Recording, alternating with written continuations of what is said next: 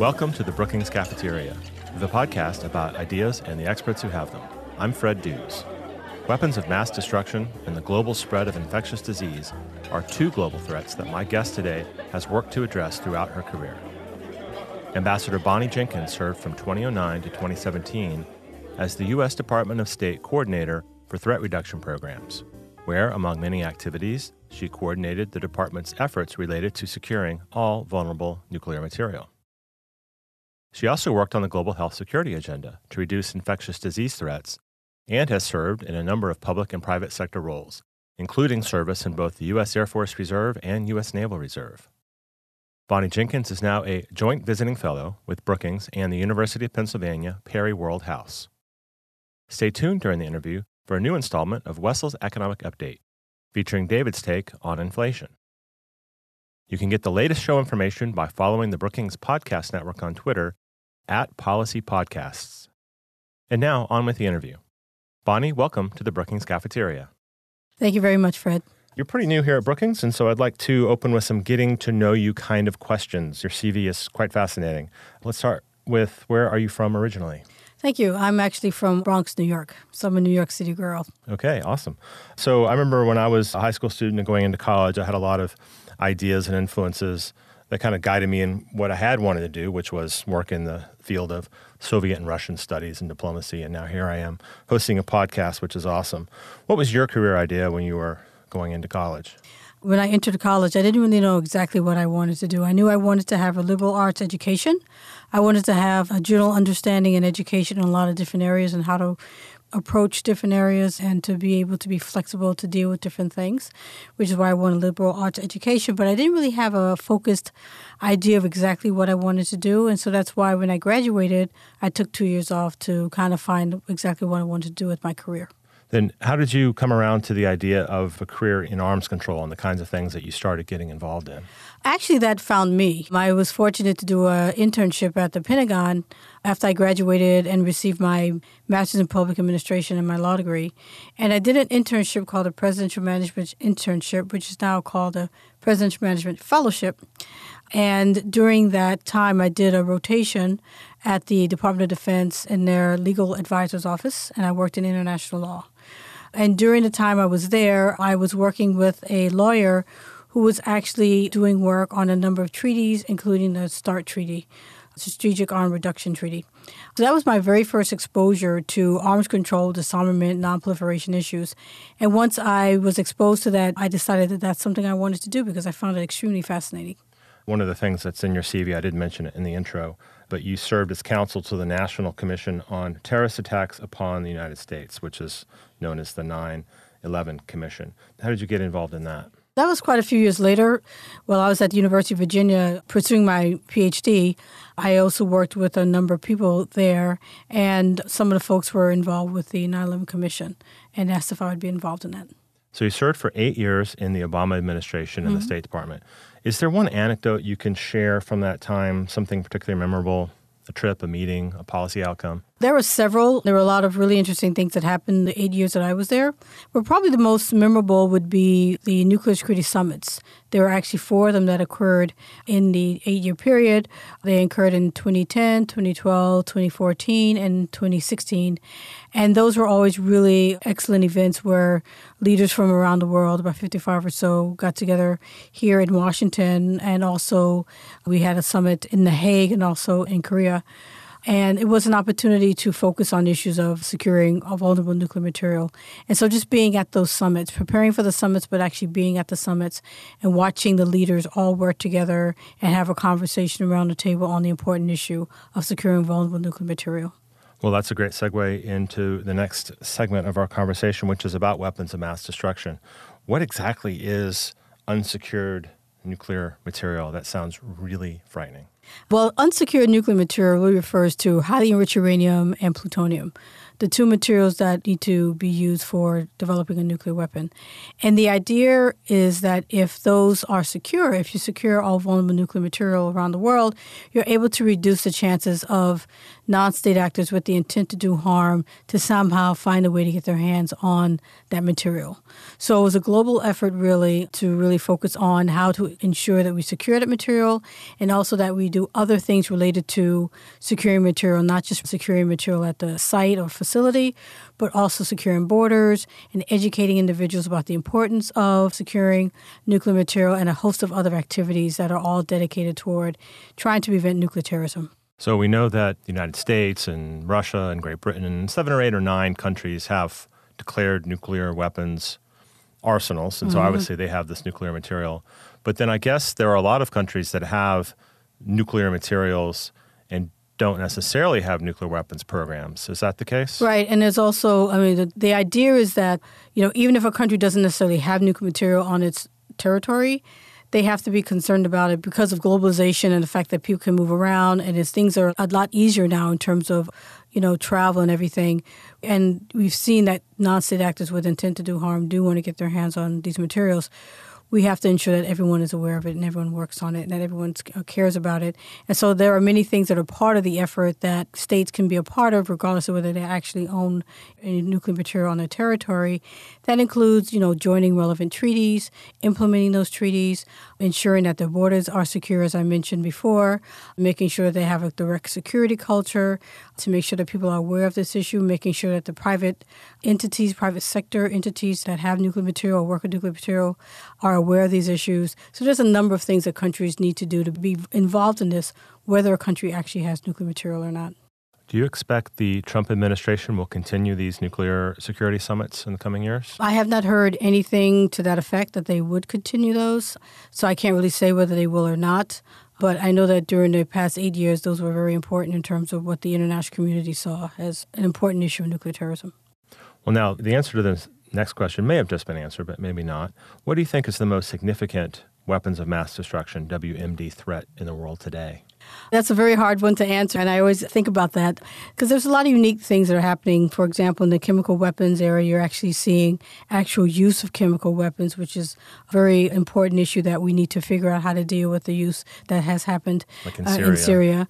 In the bio area, also very important, we have new challenges of biotechnology, trying to figure out how do we deal with new technology that's an issue, how do we deal with security issues on those, and also concerns about the Biological Weapons Convention and what will happen in the future of that convention in light of some concerns about finances and their being able to host meetings.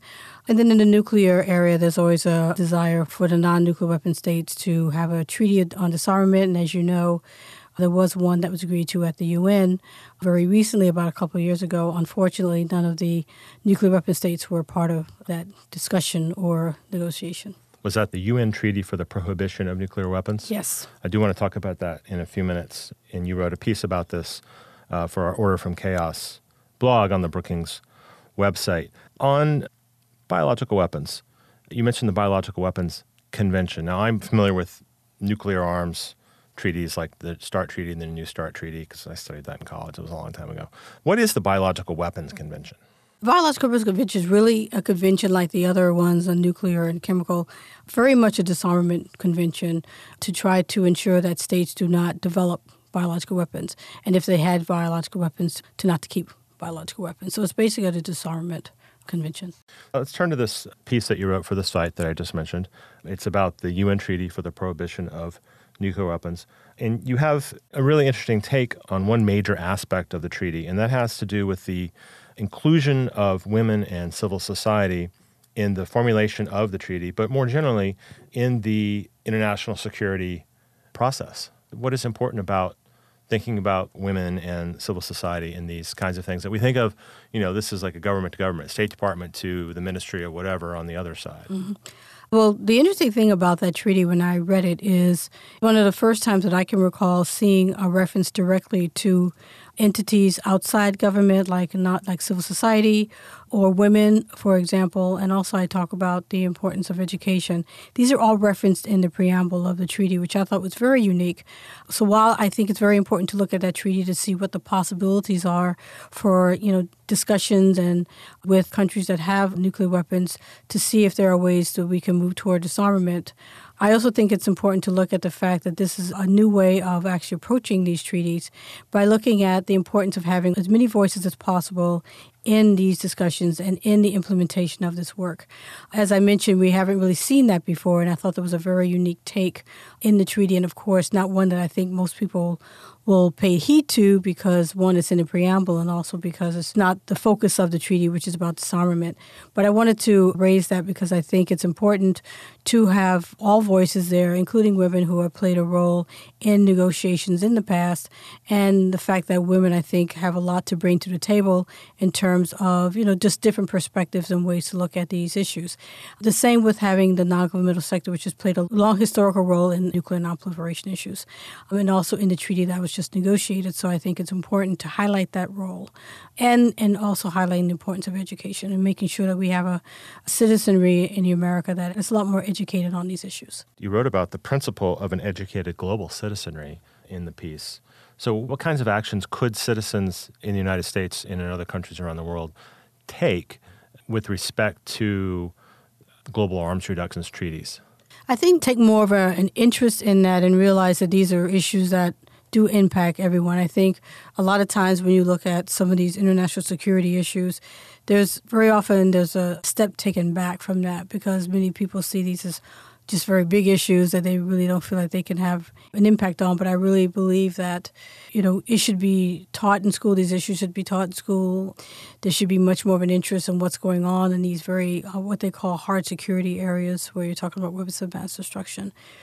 Because if we have more people who are educated, then we can have more of an impact, I believe, and decisions have to be made about whether we ratify treaties, how we implement treaties, when there's questions of budgeting and whether we're going to fund treaty implementation bodies, because we can't do those things unless they get funding and the right attention. And it's very difficult to wait until something comes up, and then we worry about whether senators are hearing from their constituents on these issues, which they may not be following at all. So we should be educating people and have that part of what's being done in terms of not just young people, but also older people as well. I think that the issue of treaty ratification is really salient in our country, in our government system, is the U S Senate ratifies treaties, meaning they vote on it, meaning citizens can actually influence their elected representatives, their senators, on which way to vote. Right. And I think that's very important. We saw that with the recent START Treaty in twenty ten, where there was a lot of effort really emanating from Washington, D C, from a lot of non-governmental sector entities, but really an effort to push out the information outside of the Beltway into the rest of America through, you know, reaching out to college campuses, you know, encouraging people to write their senators about the treaty and supporting ratification, doing speeches and going around the U S and writing op-ed pieces. These are things that are very helpful in terms of raising the consciousness of people around the U S on issues that they may not be following on a regular basis. And it's good that we were able to do that at the time we needed it, but, you know, being able to keep that going on a regular basis would be very good, I think.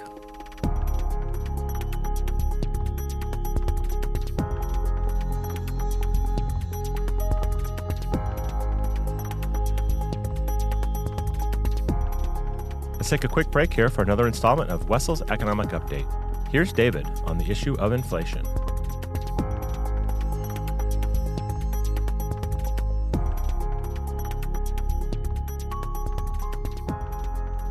I'm David Wessel, and this is my economic update. For most of the last quarter of the twentieth century, the problem with inflation was there was too much of it.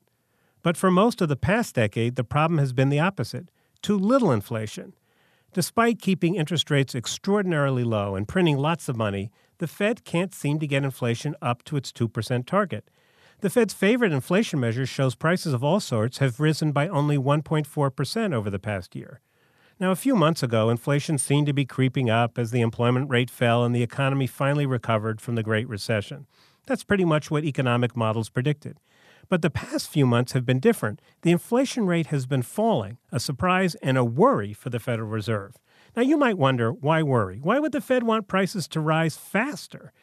So first, remember that every price you pay is someone else's income. So the Fed isn't talking about just getting prices at the supermarket up. They want prices and wages to rise more rapidly throughout the economy. Second, too little inflation poses problems for an economy. One big problem is this. When little inflation is expected, interest rates set by the markets tend to be very low. And when interest rates are very low, the Fed has little room to cut them when a recession hits. After all, you can only hit zero or go a little bit below. So the Fed and other central banks around the world figure that a two percent inflation is low enough so it doesn't screw up the economy, but it gives them a little maneuvering room if they want to cut rates. Now, the Fed has confronted a problem. Inflation has been persistently below its target, yet they are raising interest rates and talking about raising them further. Why? Well, many but not all Fed officials figure that the last few months are an aberration, reflection of some price cutting among cell phone providers one month, something else the next month. With unemployment at a sixteen-year low, they basically believe inflation is around the corner and they need to act preemptively. But that may not be what's going on. One possibility is that the economy isn't as close to full employment as the experts say. There's more slack, as economists put it. There are enough people on the sidelines of the economy now looking for work that employers still don't have to give across-the-board raises. Another possibility is that the economy has changed in some big way. More competition from Amazon, weaker unions, the impact of globalization, or something. That makes it harder to raise prices and wages. Interestingly, this is a global phenomenon. The European Central Bank has been frustrated that inflation there has been so stubbornly low. Mario Draghi, the president of the E C B, says inflation is not where we want it to be, nor where it should be. And the Bank of Japan, they've done everything anybody can think of, and they've managed to get prices to climb at less than half a percentage point a year. And recently they said they don't expect to meet their two percent target until twenty twenty.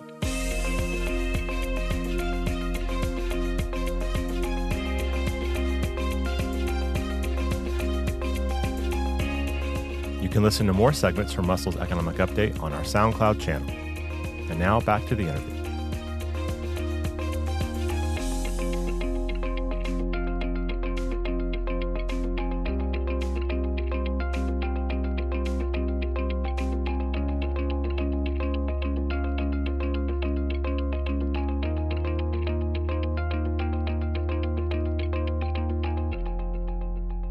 Let's turn our attention to global health security. As I said in the introduction, you worked on the Global Health Security Agenda.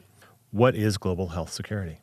Global health security, particularly related to the agenda, is an area that the U S began to focus a lot more attention in twenty fourteen. The U S has been doing a lot of work in areas of infectious disease, whether naturally occurring or accidental, but also we do a lot of work in terms of biosecurity and ensuring that we keep biopathogens away from individuals with intent to develop a biological weapon. And so we recognize for a number of reasons, and including the fact that we were seeing more diseases happen on a regular basis. We were concerned about the fact that there's something called antimicrobial resistance, which is the fact that a lot of antibiotics being used is actually causing it much more difficult for us to be giving antibiotics and uh, to work in, in the long run.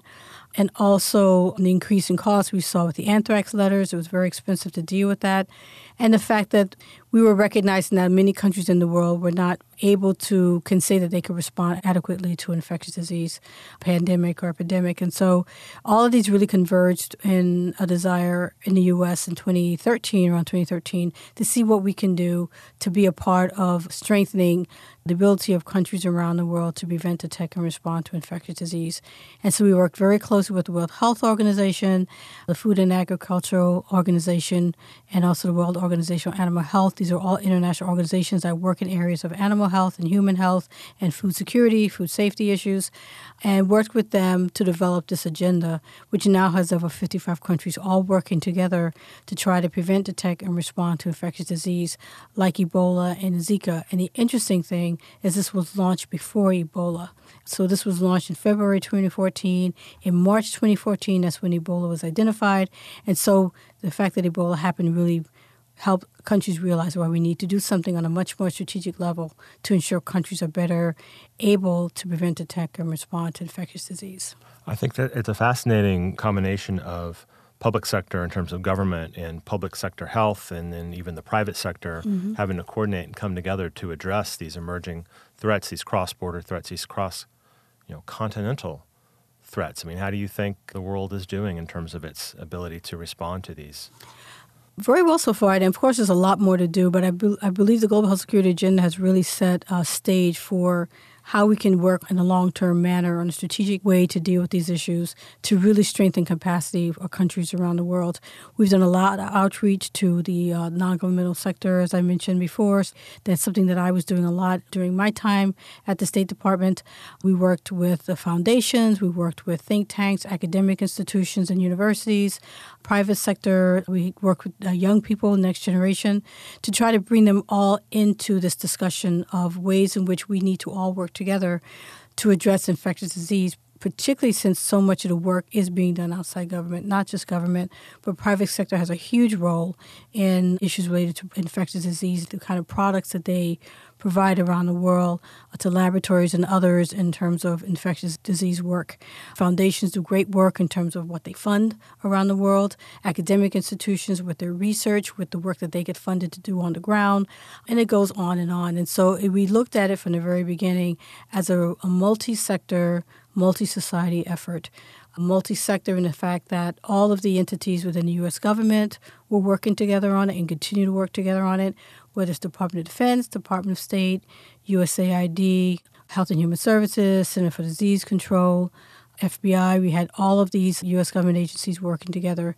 In addition, we work with other countries. When we talk with them about G H S A, Global Health Security Agenda, we say that you also need to have all of your entities involved. So we want their, you know, their agriculture equivalent of our U S D A, Department of Agriculture, working on it, because they also have to have a multi-sector response to deal with this.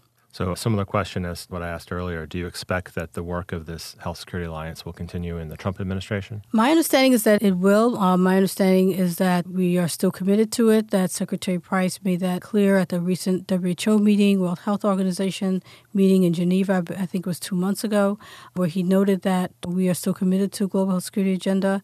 Of course, we hope that the funding will follow that statement and that we'll be able to continue to fund the work that's being done around the world, because we were able to really send out a number of experts from Center for Disease Control and give money to U S Agency for International Development and others to actually do the work, because it's one thing to say all this in terms of what we want to do, but you actually have to be out on, in the field and actually on the ground working with countries to strengthen their capacity so that, you know, they can be ready for the next Ebolas and Zikas. By the time this episode of the podcast airs, you will have chaired here at Brookings a discussion called the One Health Climate Change and Biodiversity Interface to Prevent, Detect, and Respond to Infectious Disease. So there's a lot going on there, climate change, biodiversity, infectious disease. Can you talk about what this discussion is all about? It's going to be a small discussion to look at ways in which different entities can work together to look at infectious disease, but also look at other factors that impact disease. As you can imagine, it's sometimes very difficult to, we talk about multi-sector. It's one thing to talk about the different, you know, areas of government, but there's other things to talk about in terms of other things that affect disease that are real in the real world. For example, climate change very much affects infectious disease. Biodiversity issues affect a disease. And so this is going to be an effort to talk about how we can work with international organizations that have already recognized some of these interactions and how we can try to strengthen that effort. To follow up then on climate change, a lot of people just think climate change is about the warming planet and the Antarctic ice shelf breaks off. How does climate change have an effect on the spread of infectious disease? Because diseases are very much connected to weather. And if you look at Zika, for example, it's very much tied to the warm weather. And so, you know, obviously a big part of it is about the weather that's going on and, and heat and things like that. So that obviously affects the type of organisms that are around, the type of, in the case of Zika's, the type of bugs around that can be carrying these kind of diseases. Um, so that's one way in which in which climate change can affect disease. So, you know, these are things that have to be looked at in terms of how they interact, but also how do we deal with that? You know, and how do we, if we're going to talk about prevent, detect, and respond, we have to think about how these other factors are also going to impact our ability to successfully implement some of the goals of G H S A. I almost hesitate, but I won't, to ask this next question, because I asked it before. I know it has many possible responses. What do you think is the top global health threat, or at least from what you know, what is one of the top emerging global health threats that you know that people in the know are, are looking out for, are trying to prepare for? Well, I'm not a health expert, but I would say that it's probably the concern about antimicrobial resistance. That's a very big issue that it's a global concern. a number of international organizations that deal with health, whether it's the World Health Organization or the Food and Agricultural Organization or the World Organization of Animal Health, very concerned about this issue. It's seen as an issue that we haven't yet figured out how we're going to deal with the fact that, you know, on the one hand, we often give antibiotics for all kinds of diseases. We have to think about how often we do that. What are the negative impacts of doing that in terms of building up resistance to these antibiotics so that, you know, basic diseases, you know, you may not be able to use antibiotics anymore to, that would work. It's a strong concern. It was a very basic concern for why we decided in the U S to initiate the Global Health Security Agenda. And many countries around the world are taking a leading effort, a leading role in this. And it's also one of the things that's a big part of the Global Health Security Agenda. Let's look ahead. First of all, what is the fellowship that you're here on? Is the Brookings, University of Pennsylvania, Perry World House. Can you talk briefly about what that is and then talk about what you expect to be working on either in that capacity or otherwise in the next few years? Well, this is a brand new joint fellowship that was just recently started. The Perry World House was just opened up last year, and so it's still developing. Bruce Jones was very fortunate here from Brookings to work with the Perry World House. The V P and Director of Foreign Policy Studies here. Yes, thank you. To be more formal. He reached out, and so they've developed this. There are three of us. I'm not sure if there was anyone before us who were part of this inaugural effort. And so it really means being in Philadelphia about two times a week, which is really great because I like traveling up there, and then being here for the rest of the week in Washington, D C at the Brookings Institution office. And as far as what I'll be doing, I'll probably be working on a lot of things I've been talking about. I'll continue to work on weapons of mass destruction issues, questions related to the future, you know, what's the status of a number of the treaties that we have today in terms of some of the challenges. I talked about some of the challenges already, like biotechnology and how we're going to deal with that with the Biological Weapons Convention, the use of chemical weapons that are actually taking place, how we're going to deal with that, some of the issues related to nuclear disarmament and a disarmament treaty.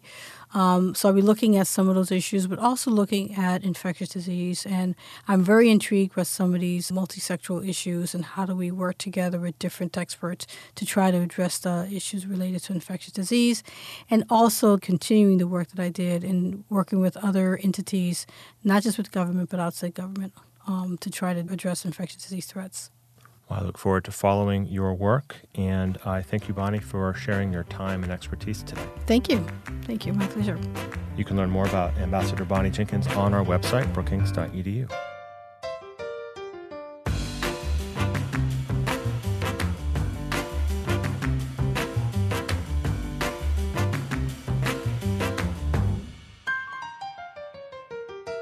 Hey, listeners, want to ask an expert a question? You can by sending an email to me at b c p at brookings dot e d u. If you attach an audio file, I'll play it on the air, and I'll get an expert to answer and include it in an upcoming episode. Thanks to all of you who have sent in questions already.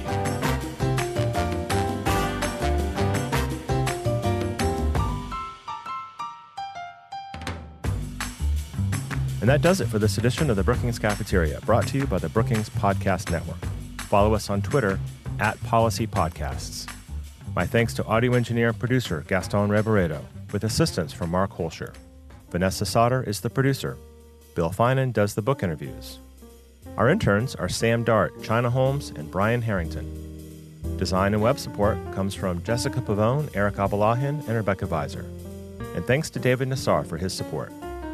You can subscribe to the Brookings Cafeteria on Apple Podcasts or wherever you get podcasts, and listen to it in all the usual places.